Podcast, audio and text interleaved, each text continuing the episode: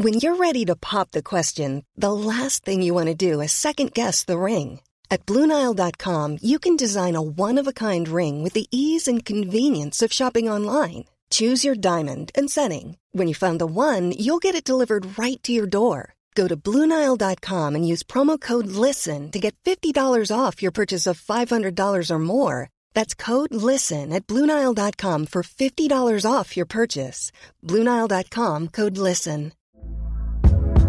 Hey there, it's Michelle Norris. I'm host of a podcast called Your Mama's Kitchen. When I travel, I'm usually looking for a way to find a taste of home when I'm not at home. And one of the things I love to do when I am at home is entertain. And Airbnb allows me to do that. When I was in California recently, I rented a house that had a great kitchen. And when we were sitting around the table, we were all thinking, we're in someone else's house. Someone could be in all of our homes as well. If you have a home, but you're not always at home, you have an Airbnb. Your home might be worth more than you think. Find out how much at airbnb.com/slash host.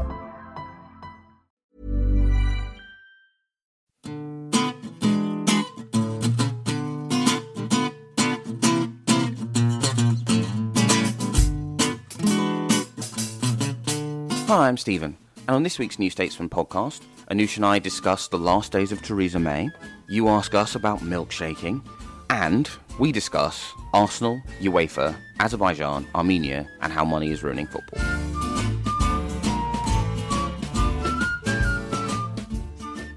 So, Anoosh, this has obviously been a slightly fraught week in terms of recording because it, it really does feel a bit like one of those kind of like you know when is it when is it safe to go into the podcast bunker? Also in her bunker, effortless segue is is Theresa May, who may or may not, by the time we come out of this, have emerged from it voluntarily. I sort of think, he said, making a virtue out of necessity, that in an odd way, the important event in terms of her future has now happened. It's the morning of polling day as we speak. And digital subscribers will, of course, be hearing this on polling day.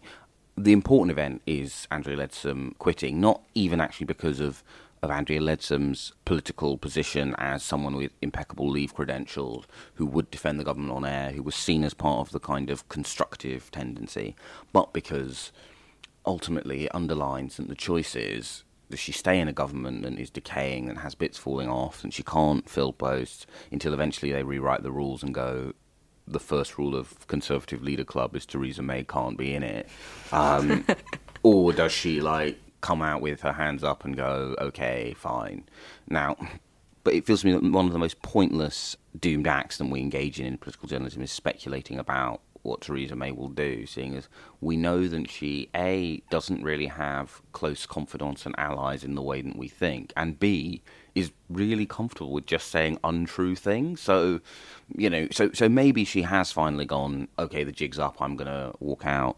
I talked to one conservative grandee yesterday who kind of said it's going to be like Waco, Texas. You know, when um, in sort of 1993, the uh, this cult called the Branch Davidians holed up inside, you know, a facility in, in, in, Waco, Texas, refused to come out. A fire started. There was gun fire between them and the armed Texas force, the Texas Rangers or something, and 74 people died. And their basic view is Theresa May will always, always go for the horrendous siege rather than to be wheeled out. And that is a pretty consistent golden thread of her career. But equally, even she has a boiling point. But yeah, I just don't think it actually matters, right? She will go one way or the other. Yeah, well, well, something that listeners won't have heard is when you and I had quite a similar conversation yesterday before the news came out yesterday evening not recording, which was unknown to us. But what you said, Stephen, at that time was, you know, I wouldn't be surprised if we walked out of the podcast room and heard that she'd she'd gone. But then again, I wouldn't be surprised if, you know, in 2022 we were making this same podcast about whether or not she'll still go. So I think you're right that it's silly to se- speculate about what, what she's going to do, particularly as you say, she always chooses siege over surrender, self siege rather. So I do think you're right about that it looks like I mean this I think this period feels a little bit different. I know lots of people say it's it's sort of groundhog day and and she tries the same tactic over and over again, but this was her last chance. I mean, coming up was her last chance to try and get that deal through parliament before she said that she'll stand down. So it does feel slightly different this time as well as being on the eve of an election where the conservatives are going to get absolutely destroyed. So it feels like it's an opportunity for her to go in more of a way than there has she's had before. And it also does feel that it genuinely is her do- last ditch attempt to get her deal herself through parliament in, in june. So i do think that there are two actual endings coming up um, whereas before it's always been not quite the end. You know especially when they extended the deadline to october it didn't feel like the, the ending was in sight at all. But these european elections do feel like a bookend now. Yeah and i think there is a at every other point, there's been a sense of, oh, well, you can at least continue pretending there's some way that this deal might pass. Although I kind of think the the interesting thing is, yeah, so I genuinely do think Nick Timothy's Telegraph column is must read stuff, simply because I'm just intrigued to see how far the rabbit down the rabbit hole he will go. It can only, I think, be a matter of months before he starts referring to the 2017 election gains uh, know, I, I, know, I mean, there's, you, there, you could literally write a whole essay about his use of the word jointly in his column t- today, in which he talks about the manifesto I jointly authored, and he's just like, I mean, okay, yeah, Ben Ben Gummer was involved in like doing some of the numbers. It's true, it's true. He definitely shares an equal equal share of the blame for it, Nick. But, I love that jointly is his attempt at arm's length. Yeah, it's just like jointly is literally joined. It's basically one of those things where he he kind of goes like, yeah, the election campaign didn't go well. Campaign was too long. The message was confused the manifesto I jo- jointly authored, controversial social care policy did not land well. And it's one of those things where it's like, wow, like there are so two interesting arm lengths here. One like jointly authored, and two like it's just kind of like the voters let me down oh, by by not is... reacting to my care policy in the this way is they a classic. I just you know a politician is failing or a politician's advisor is failing when they're saying it just didn't communicate well with the voters as if there's some kind of missing person who was supposed to do that for you it's like you're the communicator you're the one who's supposed to make it land yeah. if you think it should that you can always tell that that's when when a policy is doomed when they're like well it just it's not that it was a bad policy. It's just that voters didn't really understand it. It's like, yeah, yeah. guess, guess whose fault that was? Yeah, because it's just like you're not the head of policy. You're not like, yeah, you're not. That wasn't your job so a while ago, I was kind of just having kind of catch up with uh, someone in the cabinet, and I went, well, look, what what would actually change if she went? And they thought about it, and they said, well, the the big changes is any other Conservative leader would be able to say, look, we don't have a majority, and people would be able to hear that without essentially she's crashed the car we're miles from home we're going to have to walk home. They said but no one wants to be told they need to walk faster by the person who crashed the car and they said the next leader will have the ability to go, we just need to get Brexit passed. We cannot go to the country with Brexit unresolved. And we need to do whatever it takes to be able to, at the next election, say, now we have left the EU. The problem is, although I think that that analysis was right three months ago, maybe even a month ago, I feel like there's been this weird process where because mentioning the the election defeat has been like kind of mentioning, you know, a, an awkward family row, it's almost like they've forgotten that the majority is not there and then it won't regrow and that the majority doesn't sharply limit the available the, the loss of majority doesn't sharply limit the available ways out of, of the mess. Yeah i mean i think it's really striking here the kind of the fact in the contest essentially so a couple of days ago, they basically went, well, if you're not going to go, we're just going to start holding this leadership election anyway around you. Mm. So he had kind of the first semi hustings at the Telegraph, in which um, Dominic Raab was one of his kind of set piece announcement was a 5% income tax cut every year. Well, there were two sort of slightly unhinged things about that. One was the idea that you could pay for that solely through scrapping government departments, and it's just like, yeah, if the Whitehall merges, it's just like, yeah, you're not you're not going to get that much revenue out of that. Good luck with that, mate. But also just like with what majority? Yeah, I yeah. mean that's so interesting. All of the leadership or potential leadership candidates seem to think that they're going to come in in some kind of dream majority conservative government of the past where they can pass anything they want and they can lead the country how they think it should be led. How can they do that?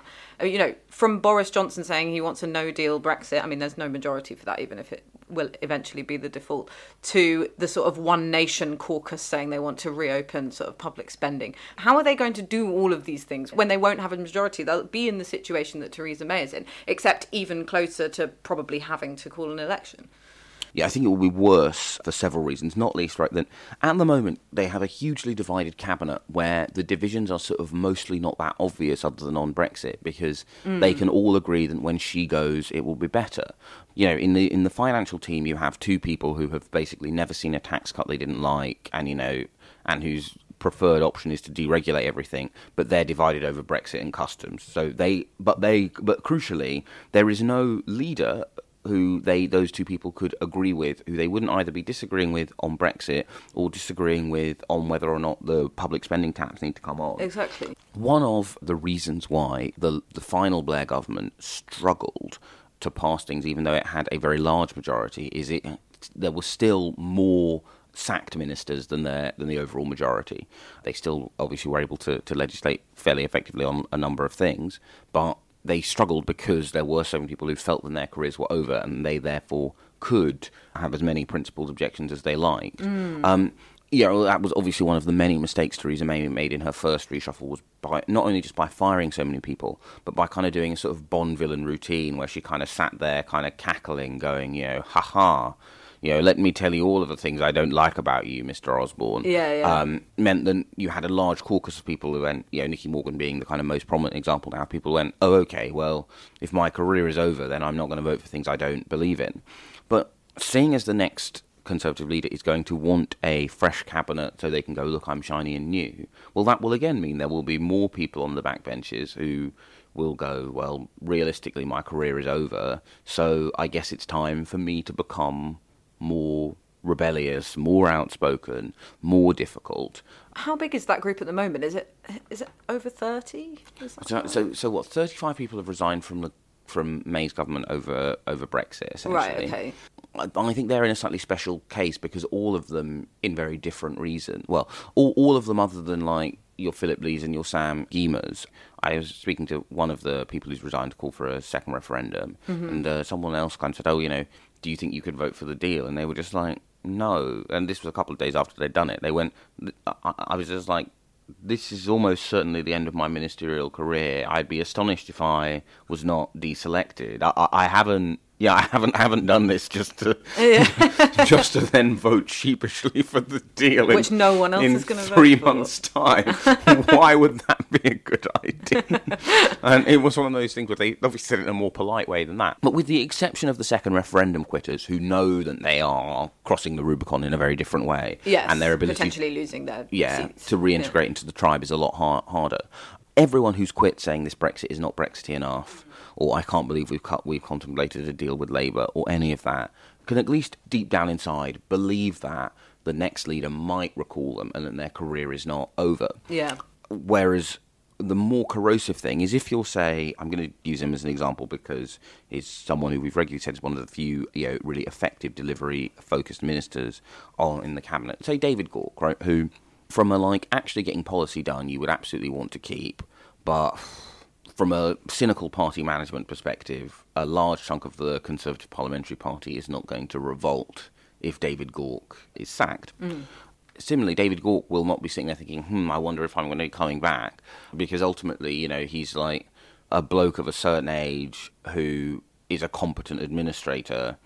There are loads of people at Minister of State level of whom that is also true they might not be able to make the step up to cabinet level, but it's it's, it's very hard to see if, if he was sacked how he would he would necessarily come back. And I think that is a very different type of sacking and a much more in, instability installing type.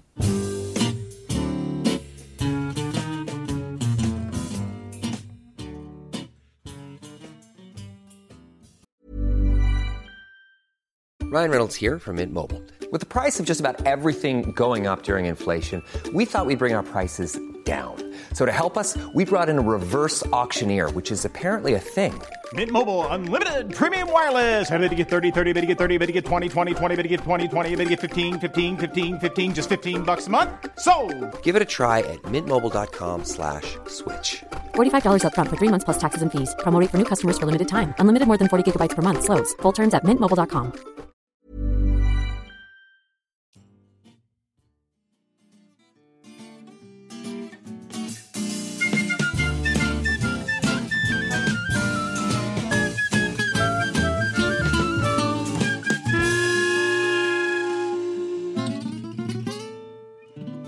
So now it's time for a section we like to call You ask us. and the question of the hour slash week slash depressing epoch that we are in is well, is it okay to well, I guess it's milkshakes. What's that about? Is it okay to milkshake people you disagree with? to milkshake people you disagree with politically?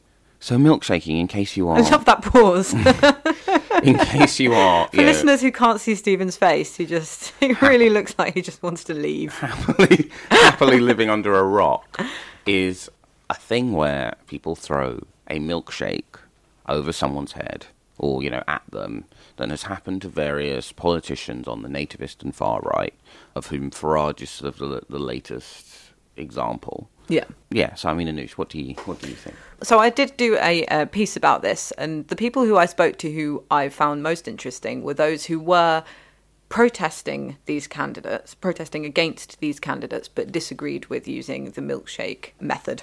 so I spoke to this group of very lovely Labour activists from Totnes, which is in Devon, where Carl Benjamin, the UKIP candidate who has failed to apologise for a rape joke about Jess Phillips and has also used the N word and other slurs and not apologised for it and says he finds racist jokes funny.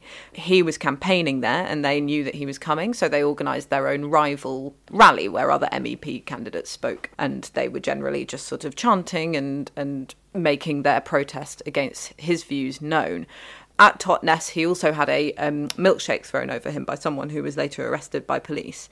And this group of activists against him disagreed with that method because they said the backlash that they received from that, even though it wasn't to do with their group, was undermining their protest because they wanted to appear peaceful and wanted to say sort of the people of Totnes reject uh, this kind of intolerance, but they didn't want to do it in, in a way that they saw was not peaceful. So, you know, because they had skin in the game, I would like to, you know, I would like to at least make their argument known because I think there's a lot of armchair opinions about this, but they actually had organised a protest and they'd they'd sort of put efforts into it, and that, and so I respect their opinion on it more than having my own opinion on it, if you see what I mean. Yeah. It feels like one of those rows in the media that I realise I mostly tend to react strongly against whatever like absurd argument is put in front of me. So I think obviously the the most obvious absurd ar- argument I think is when people say like I saw someone say oh like first milkshakes then acid and it's just like I'm Oh, yeah. sorry like people have, have thrown food at politicians quite literally since the age of the ancient Romans. Now as with let oxygen be a disinfectant, let give these things a platform and, and scrutiny will defeat them. The historical suggestion is that scrutiny is not a particularly effective device for halting the rise of the anti-democratic extremes, right? That is fine. You can you can continue to believe that if you want, but you are at this point the equivalent of someone saying that leeches will cure leprosy, right? there is a huge amount of historical evidence that you're wrong. Yeah. Similarly, there is a huge amount of historical evidence that throwing food at politicians is not an effective form of, of protest. However, there is also a huge and overwhelming body of evidence that throwing food at politicians is a a perfectly normal uh, form of protest, and b then none of the people then the people who do it do not gradually radicalize into acts of harmful violence against politicians. And I do think, in an odd way, is I, I completely know, agree that know people if people are, uh, who are organising protests saying actually we didn't like it, I think fine. You sort of have, do have to kind of take them. I think to me at least that my sort of feeling about it is I think I am open to a range of takes on it. But the argument, one that uh, you know that the original incident wasn't a response to actual violence already, and also I just think that the interesting political change is not the the, the protest itself, which although you know a milkshake is, is new, and you, I guess the advantage of a milkshake is you can't even accidentally harm someone in a way you, No. you notionally could with an egg or a rotten tomato, is that the media ecosystem, right? So I was, you know, thinking about this in the context of the Telegraph, which obviously where I started out in journalism as, you know, a, a, a peon on the comment desk. Mm. We would not have when Ed Miliband was egged in 2014 written anything about it Yeah. other than like a oh here's a quirky history of egg throwing not not not because of you know him being on the left and it, being a right wing paper but just because there wasn't that kind of sort of like need for outrage. And i think the fact that you had like kind of like five or six telegraph pieces on like what milkshaking says about the state of the left that well-known, cohesive, and agree and and, cons- and always, always breaking out in fits of agreement entity, um, I think is actually a much more interesting uh, media trend. Yeah, I mean, if you look back at when, so Peter Mandelson, I think in 2009 or a really long time ago, had some gre- dyed green custard thrown at him right in his face, you know, me- not even a metre away from him by a green rights protester. You know, they were making puns about it. He, he, he was laughing about it. Gordon Brown was laughing about it when he made a statement about it. I think the pun was something to do with, you know, wearing the green cause on his shoulders or something like that. And you're absolutely right. I'm sure there were no articles back then about what this says about environmental campaigning gone too far or anything like that. Yeah. And it's the same, you know, with, with other incidences of, of this kind of thing throughout history. Like, you know, Rupert Murdoch had that foam custard pie as well. Yeah, no one went, oh, what this what this says about The- Leveson. what yeah. this says, yeah, exactly. What this says about the anti-Murdoch. But you know, yes, that says a lot about how journalism has changed. But I also do think that perhaps there is more hand wringing because the norms have fallen away slightly in the past few years. So I do understand why why people are, are more sensitive to the idea of attacking politicians physically, which is, which is what it is in this time when we've had a had a sitting MP killed. Yeah, and I think that is the thing. The crucial, the crucial difference is that, um, you know, in 2001, you know, when when Prescott, you know, punched the guy, one of the reasons why it's funny is if, if someone said, "Oh, what if he had been like a serious figure who was going to do people's harm?" The answer would have been like, "Oh, but he wasn't." Now, obviously, the answer to someone who milks someone is still like they're not, and I think we're failing as moral arbiters in the press, and indeed, I think anyone who tweets something like you know, if you start with milkshakes, eventually someone will throw acid. It's just like, no, like there is an absolute and obvious moral difference Yeah. between throwing a McDonald's milkshake over someone and throwing acid on them. You can think that you can think that milkshake is wrong, but if you cannot understand the really obvious moral difference there, and we as a you know an industry cannot you know be loud and aware of that difference, like I just find that deeply troubling. But of course, as you say, there there is this big difference. That the question of how did that person clear the perimeter has become a, a lively one, and that does make it a very different moment.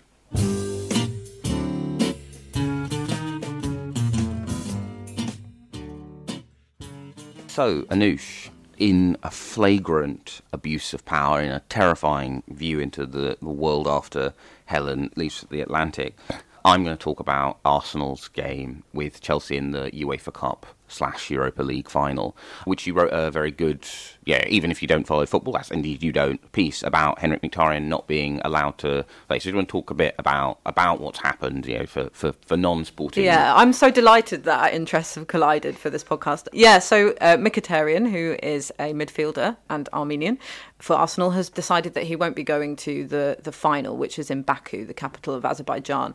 And that's because he and his family, and, and presumably the club too, feel that his safety has not been guaranteed in that country. So Azerbaijan and Armenia have essentially been at war. They don't have um, diplomatic relations because of this territory in Azerbaijan called Nagorno Karabakh, which is historically ethnic Armenian and it's 95% Armenian. They have the same currency as Armenia. They see themselves de facto as an Armenian republic, but it's in Azerbaijan and in the eyes of international law, it's, it's, it's part of Azerbaijan. So it's a sort of disputed territory and it's been in conflict, you know, for a while. I mean, lots of different ethnic minorities have lived there in peace together over, over history, but there have been skirmishes and then in the 80s during the Soviet Union, as empires often do, it sort of used it as a divide and rule tactic to stir up tensions between the two countries which border one another. And so that's the context. And any Armenian, including me, who has a British passport and was born in London, is not able to visit Azerbaijan because of that. So um, anyone with an IAN or YAN at the end of their surname, which is all Armenian surnames pretty much, but also lots of people who, who aren't Armenian have that at the end of their surname. So one example is the Cornish surname Trevelyan. So lots of fans have been denied visas to go to this final, which has also stirred up a lot of outrage against UEFA. Yeah, it kind of is. You know, uh, don't worry, people who don't like football. This is the the, the segue as well as the, it is kind of in microcosm. You know, the kind of footballs and indeed the world's grim packed with money and the influence of uh, essentially oil money in this instance, right? In the why has Arsenal been completely lacking in know, in essentially any basic solidarity with, with, with our player? Because if we win the UEFA Cup, it comes with a qualification into the Champions League, which has huge financial implications. Why has UEFA allowed this tournament to be held in a country where a member of another UEFA member be guaranteed to go?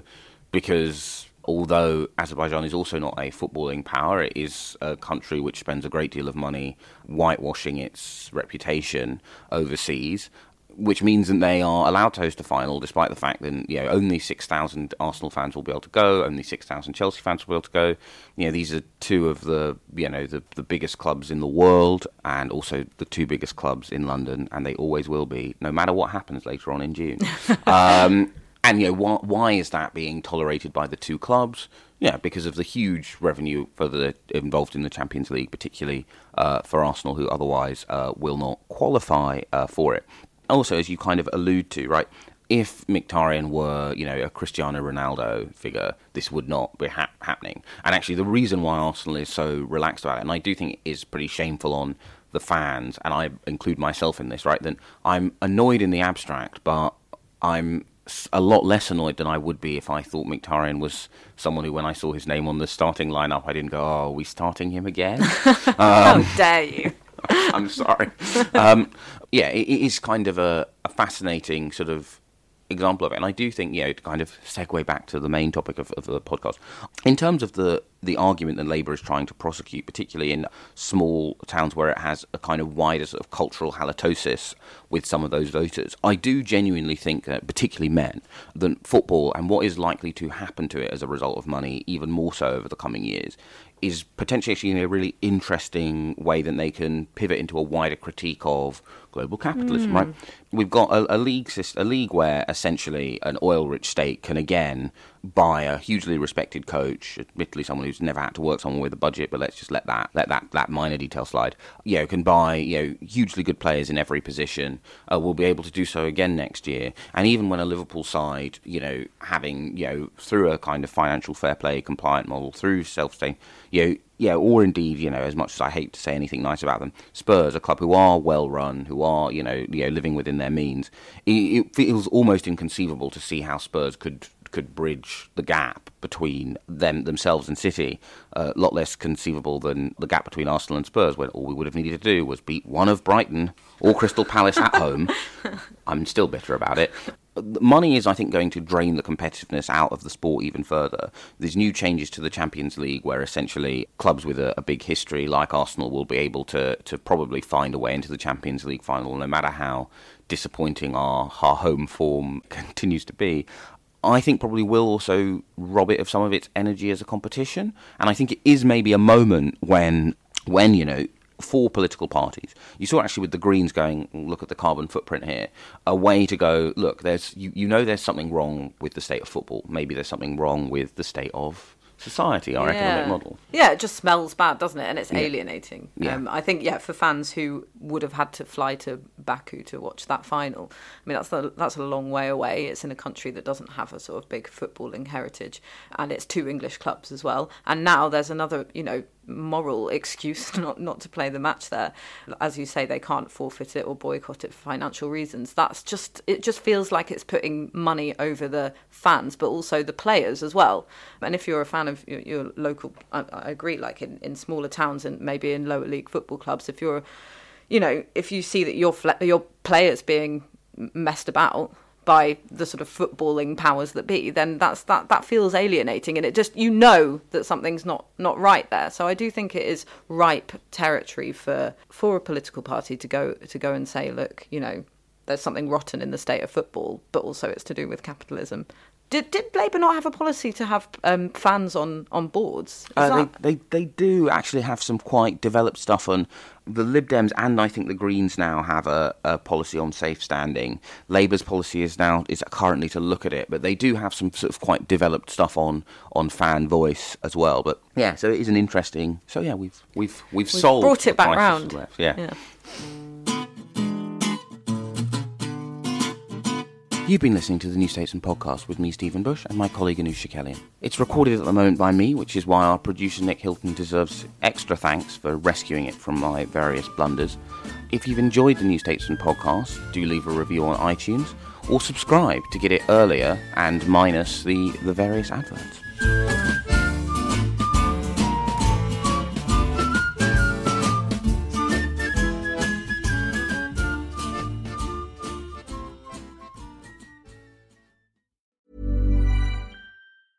Planning for your next trip? Elevate your travel style with Quince. Quince has all the jet setting essentials you'll want for your next getaway, like European linen, premium luggage options, buttery soft Italian leather bags, and so much more. And it's all priced at 50 to 80% less than similar brands. Plus, Quince only works with factories that use safe and ethical manufacturing practices. Pack your bags with high-quality essentials you'll be wearing for vacations to come with Quince. Go to quince.com slash trip for free shipping and 365-day returns.